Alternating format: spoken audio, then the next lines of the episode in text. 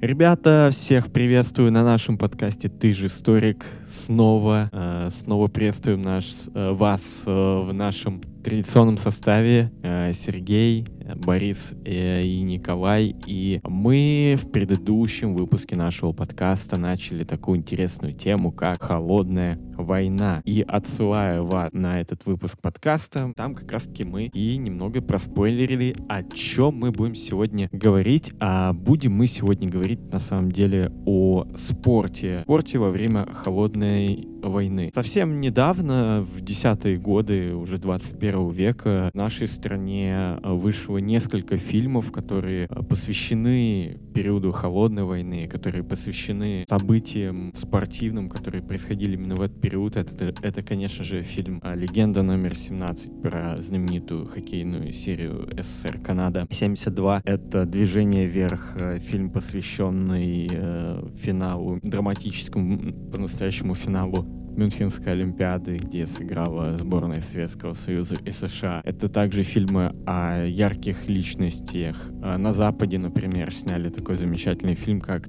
жертвуя пешкой. И все это на самом деле э, в контексте нашего разговора объединяет одно.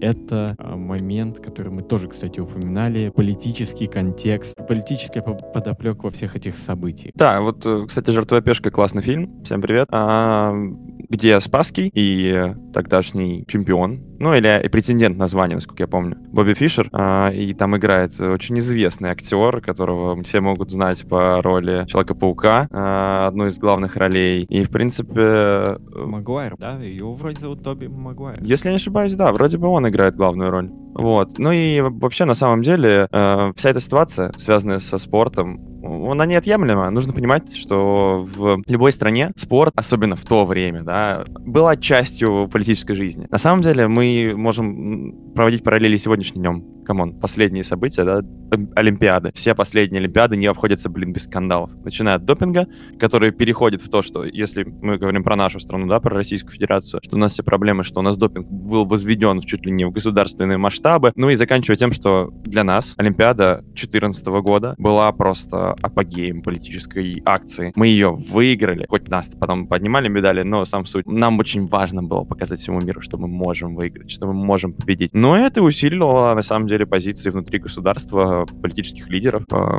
Путин приобрел большой вес после этой победы. И, кроме того, после того, как хорошо она была проведена, и как красиво, и все приехали, сказали, вау, вау, у вас такая крутая страна в целом. Поэтому спорт, хотя очень многие спортсмены хотели бы, чтобы так не было, мы это затронем сегодня обязательно. Очень многие говорили, что они вообще вне политики, мы не хотим этого, но, блин, она вокруг вас, чуваки, и вы просто поле боя. Как бы грустно не звучало, но часто спортсмены — это пешки. Uh, да, да их просто бросают в пекло, бросают в самые такие жесткие споры и как бы за, из-за них решают. Вот даже... Сам... Угу. Извини, я тебя перебил, закончи, пожалуйста. Да, э, просто вот этот момент как по поводу бросания в пекло, это прям начиная со Сталина. За год до его смерти, когда, ну, уже переходя к событиям, да, Олимпиада в Хельсинки, 52 год, и футбольный матч между сборной СССР и Югославии. Сталин О. с Тита не очень дружат с друг другом. Ну, как не дружат? Они вообще там друг друга очень сильно не любят. И в матч происходит между нашей командой и командой Югославии. Мы там проигрываем, хотя проигрываем как? Мы там первый матч играем э, 5-5,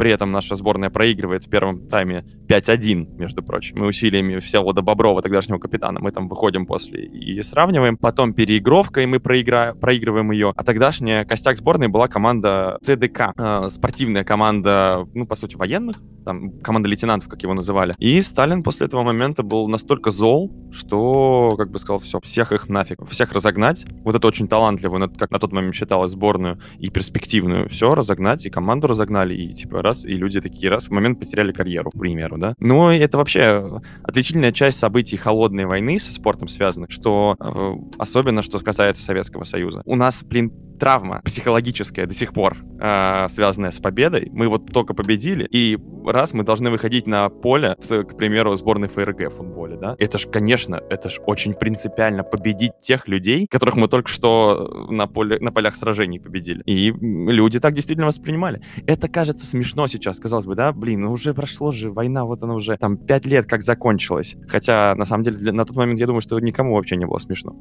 Вообще нет. Да даже сейчас выходим, когда вот эти все конфликты современные, да, когда, ох, мы с этими американцами, выходим играть с ними в, в хоккей, и многие комментаторы, да и многие болельщики в соцсетях такие, да, мы сейчас этих америкосов там просто покромсаем. Хотя, казалось бы, чуваки, ну, кому? Ну, у нас половина сборной играет там в Америке. Они, блин, сыграют со своими друзьями, партнерами, которым они на воскресный обед ходят. Курочку и там индейку едят вместе. Че, у них вообще нет таких эмоций. Но в тот момент это намного жестче, конечно. Но тут дело в том, что, говоря о том, что мы сейчас выиграем американцев, скорее всего, речь идет о, о хоккее, да, в большинстве своем. Просто есть достаточно большая история э, случаев, когда наши спортсмены себя очень круто проявляли. А, Но ну, мы про хоккей еще поговорим отдельно. Вот про футбол бы хотелось добавить. На самом деле не только а, тем матчем э, между СССР э, в 52 году и Чехословакией. Югославией. Югославией. Ю, извиняюсь, да, говорился, конечно, Югославией э, запомнился, но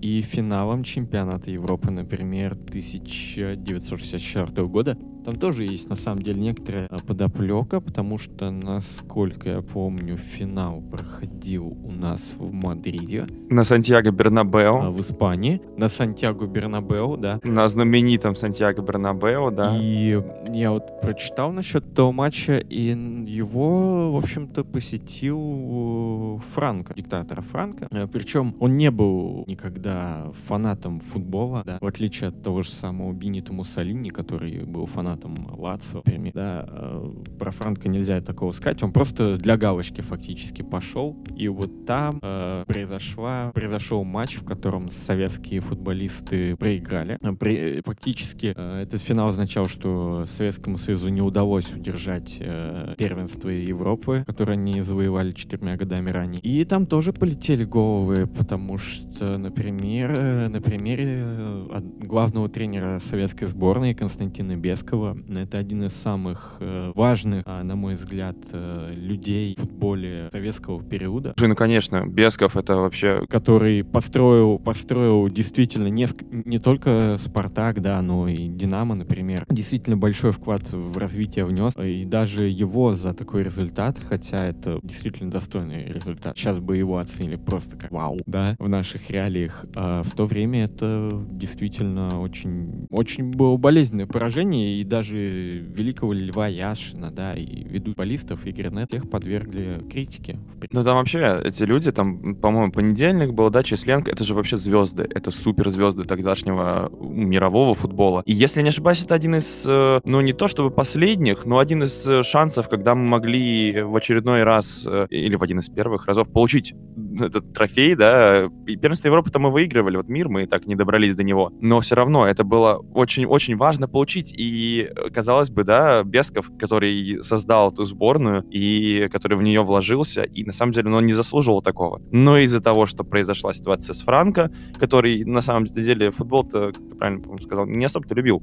Он пришел туда специально, он понимал, зачем он туда идет. Он понимал, что, возможно, э, его команда победит, да, испанцы все-таки сильная сборная, и понимал, что это все равно, вот опять же, политический жест. Спорт — это прям жесткая, жестко связанная с политикой вещь, особенно в то время. Ну и Хрущев, который говорят, был в бешенстве от того, что узнал, что случилось. И... Ну, все политическое. Но ты знаешь, еще один кейсик у меня в голове возник, э, связанный с футболом, чтобы уже окончательно эту историю закрыть. Э, например, у нас 80-е годы, да, тут э, связаны на самом деле между собой события, которые надо отдельно затрагивать. А, но в 80-е годы, ну, после Олимпийского 80-го года, а, оказывается, что СССР был претендентом, одним из главных претендентов на проведение Кубка мира, чемпионата мира в 1990 году. Вот. Но э, из-за того, что, вероятно, это вообще история, которая окутана очень многом несостыковок, непонятий, никто ничего об этом конкретно не говорит, это на самом деле не, не так предано, ну, это не так э, освещено, э, но суть в том, что действительно был шанс того, что Советский Союз мог принять чемпионат мира в 90 году, но не принял его, скорее всего, из-за того, что они бойкотировали, Советский Союз бой, бойкотировал Олимпиаду 1984 года в Лос-Анджелесе.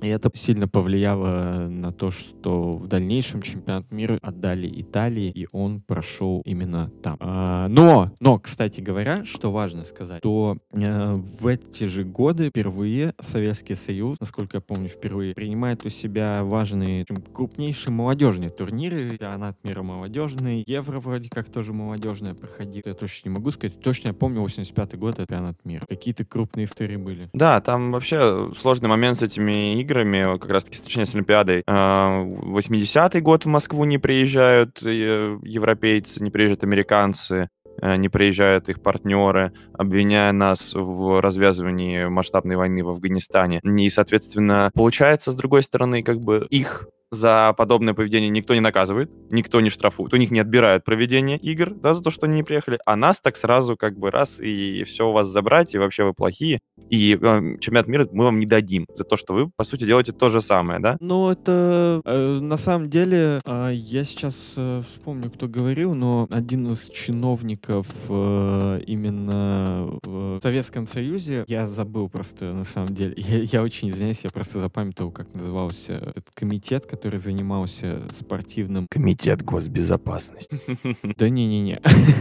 Я сейчас найду... А, Управление футбола спорткомитета СССР. Вот что он сказал в интервью еженедельника футбола. Это Вячеслав, Вячеслав Колосков. Он был начальником управления. А мы уже тогда поняли, что страна в конце 80-х не осилит необходимый объем финансовых вложений не было оргкомитета, денег, мы никуда не ездили, ни с кем не разговаривали. Никаких шансов получить чемпионаты мира у нас изначально не было. И к этому все руководство отнеслось спокойно. То есть это то, что он сказал, но там опять-таки много-много всяких разных э, вопросов, которые, на которые просто мы не знаем ответ, потому что не, не говорят ничего. Слушай, ну руководство-то может относиться. Руководство может относиться спокойно, но для любого спортсмена не участие в турнире уровня Олимпиады да даже уровня чемпионата Европы или мира, я просто знаю по твоей недолгой спортивной карьере, карьере участие в каком-либо турнире, когда тебя его лишают не потому, что ты хуже, не потому, что ты не можешь принять в нем участие, ты заболел или там у тебя нога сломана, а просто потому, что кто-то там сверху не хочет, чтобы ты принимал в нем участие, а по сути этот, это турнир, к которому ты готовился годами,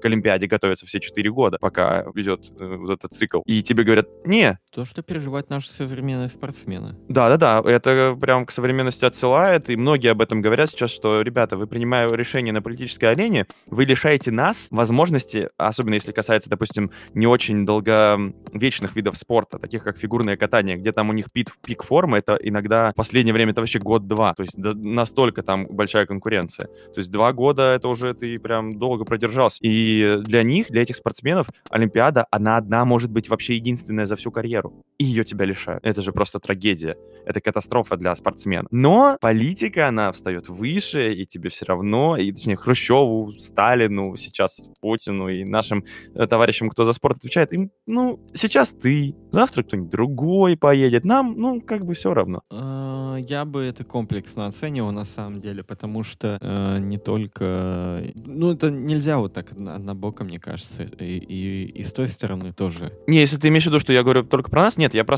про нас говорю, потому что это близко к нам, поскольку мы живем в России. Нет, я думаю, что такая же, такая же фигня точно и в Америке. И в Америке есть тоже ребята, которые говорят, почему мы не поехали в Олимпиаду в Москве? Почему? Зачем? Мы хотим. Для... Ну, это, это работает в обе стороны, ни в коем случае не в одну. Просто про нас мы говорим, поскольку у нас все э, вот в данном случае до сих пор продолжает. То есть, э, в отличие от многих других стран, э, особенно там европейских, где уже прошел вот этот окрас, да, вот этой эмоциональной борьбы, хотя до сих пор она присутствует, но полегче, полегче с ней.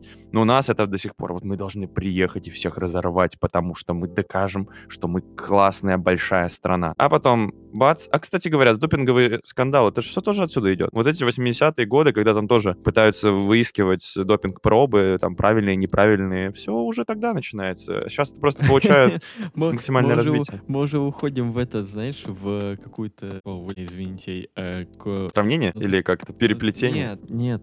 Блин, это забавно. Я реально забыл. Как Оксимирон, все переплетение сплетено. Да нет, ну, э, Да, да, мы да. все... Ты понял. Это все взаимосвязано. Просто почему? Потому что все приходит на ум. Заговоры. Это все заговоры. А, заговоры. Ну, да, заговоры, да. Ну, тут тоже без них не обойтись, э, конечно. Тут тяжело, потому что нету достоверных информаций, кто там, там, кого там обвинял, кто реально применял, не применял допинг. Но просто сам факт того, что уже об этом, об этих скандалах начинают писать еще тогда. 60-е, 70-е годы и подобные вещи. Так, какие бы еще события мы могли затронуть? Так, а, в общем, мы с тобой уже наговорили минут 17 или 18, но нас не двое, нас трое, я напомню. У нас куда-то пропал Коля. Давайте так. Коля пропал, он затерялся в нашем голосе немножко. Где ты? Как твои дела, Коль? Расскажи нам, пожалуйста. Э, Всем привет, ребят. Да я просто заслушался вашим разговором, потому что сам в футболе я, мягко говоря, дилетант. Шарю в него очень плохо, да и потом с детства его ненавижу. Игра. Вот, поэтому...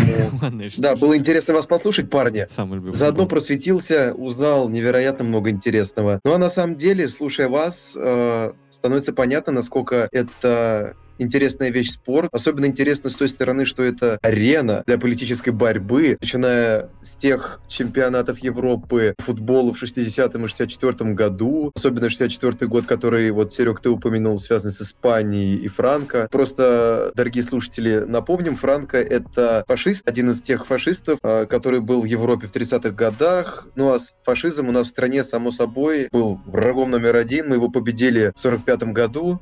Ну и, соответственно, проигрывать ему на каком-то э, поле травы и получая удары в свои ворота каким-то мягким мячиком, потом над нами из-за этого смеялась вся Европа. Ну, конечно, как-то не очень, не очень. Наши предки этих гадов давили танками. Я буквально извиняюсь на секунду. Просто по поводу того, что смеялись над нами и так далее. Надо понимать, что, да, война закончилась, но, блин, Германия уже не, не та Германия, с которой мы сражались. И, кроме того, немецкие спортсмены во многих видах спорта, предположим, футболе, в том же самом, они были лидерами. И тогда были, и сейчас остаются. То есть такой это ди- династийный спорт. И смеяться, это же, ну, даже сейчас со стороны, если смотреть на это, это как-то глупо. Ну все, война-то уже закончена. Хотя в памяти людей, вот 75-76 лет уже прошло с конца войны, мы до сих пор, блин, многие моменты вспоминаем, и некоторые не добили этих гадов немцев. Немцев именно. Так что, в принципе, Коля вообще абсолютно прав. Я такой эпичный, эпичный эпизод вспомнил, когда э, сборная Советского Союза, по-моему, играя в стыках или еще где-то, я не помню уже, э, но это связано с чемпионатом мира 1974 года, э, из-за переворота военного в Чили, где поставили Пиночета, которого они, э, которого, понятное дело, они любили. О нем даже есть крылатая фраза, которая мне сейчас в голову, если честно, э, особо-то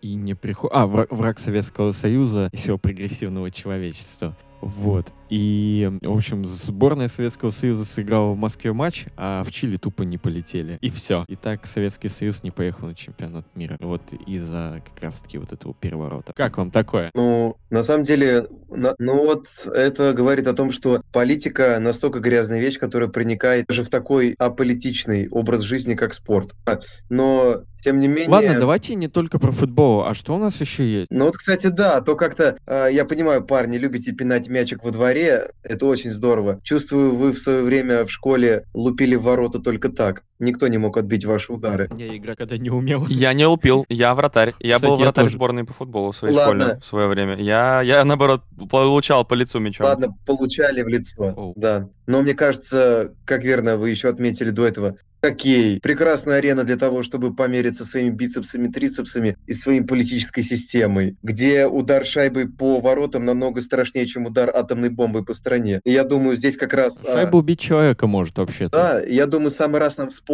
наши взлеты хоккея. Вот э, ты, Серег, упоминал фильм «Легенда номер 13», как раз посвященный 17. суперсерии. Да, 17. я как сказал. Легенда номер Да. 17, это почему-то его 13-м обозвал. О, позор на мою вол- волосатую Всё, голову. Коль, всё. О, Бедный Харламов Блин. перевернулся в вот гробу. честно, я сам этого. перевернулся. Мне кажется, люди, которые любят Советский Союз и Советский хоккей, они Да, нам, нам, нам голову откусят Да за это. Ты что? Извини. искры в глазах уже. Коля, Коля, Коля. Коля, извиняйся, пожалуйста, понял? нас. Извиняйся, я тебе говорю. Ой, Прощу Ой, прощения. опасненько, ребят, опасненько. Ой, По тонкому льду ходим, по тонкому ой, да я уже провалился. Уже чувствую. второй подкаст по тонкому льду ходим. Ну-ну. каждый раз. Возвращаемся Что к там хоккею. Да, возвращаясь от покаяния к игре, я думаю, этот матч СССР-Канада, хотя там в суперсерии было 8 матчей, вот он как раз э, показал силу советского хоккея, вывел на такой мировой уровень, хотя советские хоккеисты до этого м, побеждали на зимних Олимпийских играх э, и не раз, но Канада считалась одной из такой сильных сборных, поэтому нужно было вот попробовать посоревноваться в этой сфере. Там же Национальная хоккейная лига, насколько я знаю, канадская. А Можно, Коль, один момент тоже, пока вот мы не ушли? Да, просто пока не ушли по поводу этого момента, ты сказал, что о нас никто особо не знал. А, Я просто не уверен, будешь ли ты об этом говорить или нет, но такой момент, почему не знали, действительно. Во всем мире принято считать, что в Советском Союзе, ну или в России, у нас был русский хоккей, в котором мы очень крутые. Это где огромная площадка, играют не шайбой, а мячом, где там куча народу, и открыто, это чаще всего на открытом воздухе. Причем смешно, смешно что он называется русским, хотя он, он, по-моему, зародился вообще не в России, а в скандинавских странах. Там получил развитие, но потом перешел к нам, и мы сейчас тоже, кстати говоря, одни из лидеров. И да, нас, мы долгое время не играли в стандартный хоккей. То есть банально вообще не играли в Советском Союзе. И он начался уже после, уже на, на самом деле даже после войны, насколько я помню. И, и действительно вот этот выход э, в суперсерии для нас стал э, как ворота в мировой хоккей. О нас тогда заговорили и узнали. А до этого момента, да, мы побеждали, но как-то это не обращалось внимания. Даже в России, то есть в самом Советском Союзе, к хоккею в коробке не относились как к хоккею. У нас, для нас хоккей — это россий- русский хоккей, вот этот огромный. Да я даже больше скажу, да я же даже больше скажу, на самом деле, э, по-моему, мы до 72 года даже и канадцев выигрывали. Э, в 56-м, что ли, году э, Советский Союз, э, да, взял титул. Первый, э, первый раз взяли чем- э, Олимпи- Олимпиаду, да, и э, кого они обошли? Они обошли Советский Союз, они обошли канадцев. Как бы, вот. Да, да, то есть как бы победы-то были, но просто даже среди нашего населения это не очень популярно было. Вот, то есть как бы наши к этому не относились как к чему-то, вау, блин, это мы канадцев победили, как сейчас, да? Нет, это прям тогда было, ну, ну ладно, ну это коробки эти играют, это даже не хоккей. То есть его долго хоккеем не называли, как-то по-другому, насколько я помню. Для нас хоккей вот был русский. Давай мы вернем Колю на тропу его размышлений Да, Коль, пожалуйста, верни. про суперсерию. Да не, Коль, да не, парни, просто, знаете, бурный полет вашей мысли настолько силен, это знаешь, как волна, которая бьет тебя по лицу с моря, и ты не можешь перед ней устоять. Ты просто плывешь по течению вашего интеллектуального развития. Вот. А, Но потом, но потом, да, ты Ой, господи. встраиваешься иногда. Я расплылся, Коля. Самое не надо забавное, что я больше стал говорить именно, когда мы заговорили о спорте. То есть я как-то до этого меньше говорил. Да, да потому что это ваше поле. Да тут вообще спортсмены собрались. Сейчас на турнички пойдем, ребят. Ну там это самое. Что там, пора? Да, давно пора. Лесенку сыграем. Спартак на месте? Да, на Итак, месте. Итак, Йоу. суперсерия. Так что? Коля. Да. Да, суперсерия, правильно сказано, красиво и мощно. Как звучит суперсерия. Серия восьми матчей между НХЛ и сборной Советского Союза. И, кстати, опять же, фурор производит э, первый матч, насколько я помню, когда мы выиграли канадцев 7-3. Хотя первую суперсерию Советский Союз проиграл, потому что у канадцев было 4 победы, у нас 3 и одна ничья. А вот суперсерию 74 года мы уже отбили, мы отыграли. И вот были Да, и. Харламов там забил свои знаменитые голы. Вот то, что вы видите, ребята, в фильме, это на самом деле некая компиляция, потому что... А собирательный образ. Да, да, это все, это все собирательно. Я больше скажу, есть фильм "Чудо на льду", и там есть сцены, э, как это фильм посвященный про то, как э, американцы хлопнули Советский Союз, э, неожиданно студенты хлопнули профессионально крутых Да. советских хоккеистов в 80-м году в Лейк- Лейк в Плейсиде, Лейк-Плейсиде. да. Короче, там в фильме, я просто советую посмотреть, фильм называется "Чудо" или как по-американски "Miracle". Miracle. Да. А там есть сценка, как типа хоккеистов за плохую игру заставили бегать челноки от линии к линии. А, то есть тупо бегать. Они бегали так час, пока один из хоккеистов сказал всем стоять, и он вышел к тренеру и сказал, мы сборная США. А теперь вспоминаем фильм «Легенда номер Да, 17», помним. когда, когда, на- когда пустили хоккеистов кататься по кругу, и тренер говорил, кому надо останавливаться, и Харламов героически играл всем стоять. Э, точнее, всем, всем не останавливаться, потому что мы сборная Советского Союза. Ну вот такой вот референс. Слушайте, да, но можно Интересно. немножко назад вернемся. Вот э, просто вы сказали про суперсерию, но надо понимать, что суперсерия — это не турнир. Вот в Лейк Плейсиде была Олимпиада. И эта сенсация была в, разре... в разрезе большого турнира, который нам было бы обидно проиграть.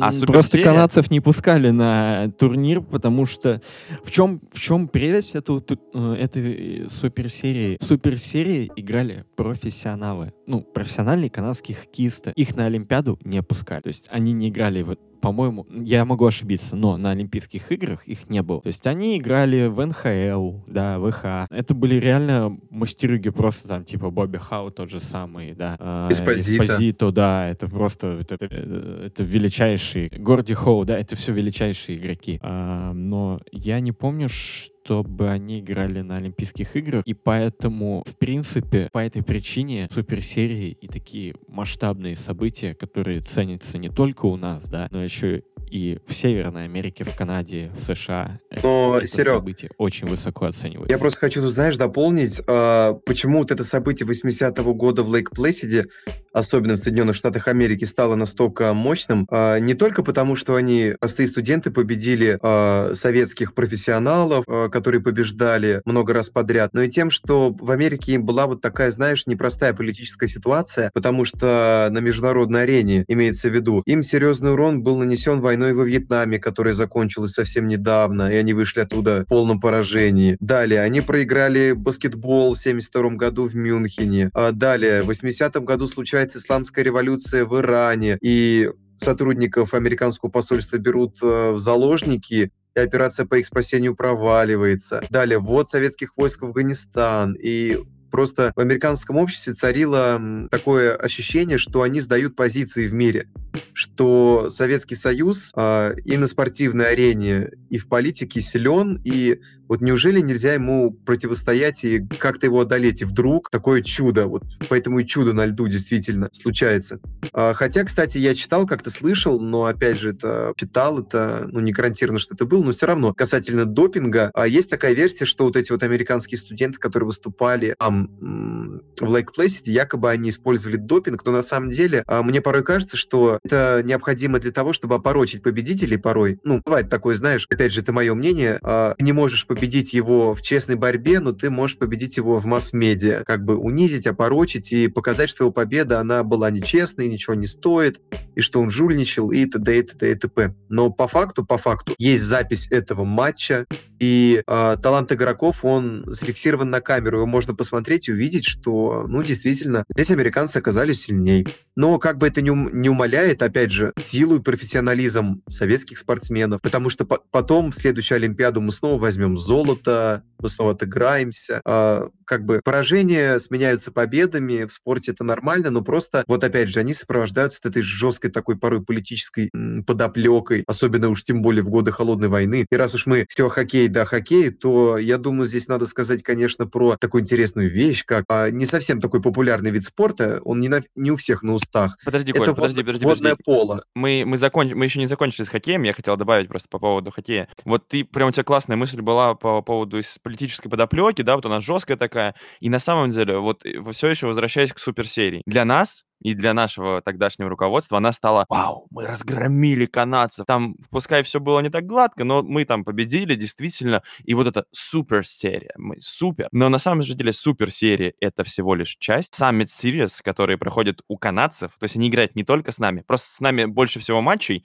Они также в этот же момент играли со сборной Швеции по хоккею и со сборной Чехословакии. Там два матча со Швецией, один с Чехословакией. То есть для них это было, ну, типа а турне. Они решили прокатиться, поиграть там со всеми. Ну и с нами нами в том числе. Но у нас же это было возведено как нечто вау. И даже сейчас многие считают, что суперсерия это была часть какого-то большого турнира, в котором мы канадцев победили. Да и что там таить. Я тоже какое-то время думал, что, блин, что-то суперсерия. Наверное, мы где-то в Олимпиаде с ними сошлись и победили. А на самом-то деле это, ну, как бы, ну, показательный матч, выставочные матчи, по сути. Вот, а переходя... Но, казалось бы, а, выставочный матч, вот хочу сказать, но он был невероятно ожесточенный, вот как раз именно благодаря вот такой немножко политической подоплеке, потому что отстаивали не сколько какие-то свои наградные титулы а, и звания мастеров спорта, а именно честь страны. И не зря вот эта вот вещь, кстати, даже сейчас, а, в наше время, остается, что спортсмен, он отстаивает не свои какие-то профессиональные качества, а именно вот флаг, честь страны, э, свою родину э, возносит на пьедестал, и это вот очень так романтично, это вот так вот сильно. Вот, вот почему это еще важно. Ну что ж, я предлагаю на этом пока что остановиться, потому что обсудили мы на самом деле немало, и э, ровно столько же нам немало предстоит еще обсудить. Что ты на этот счет думаешь? Да, блин, на самом деле спорт, спорт в годы холодной войны это очень обширная тема, и мы уже тут что-то много всего затронули,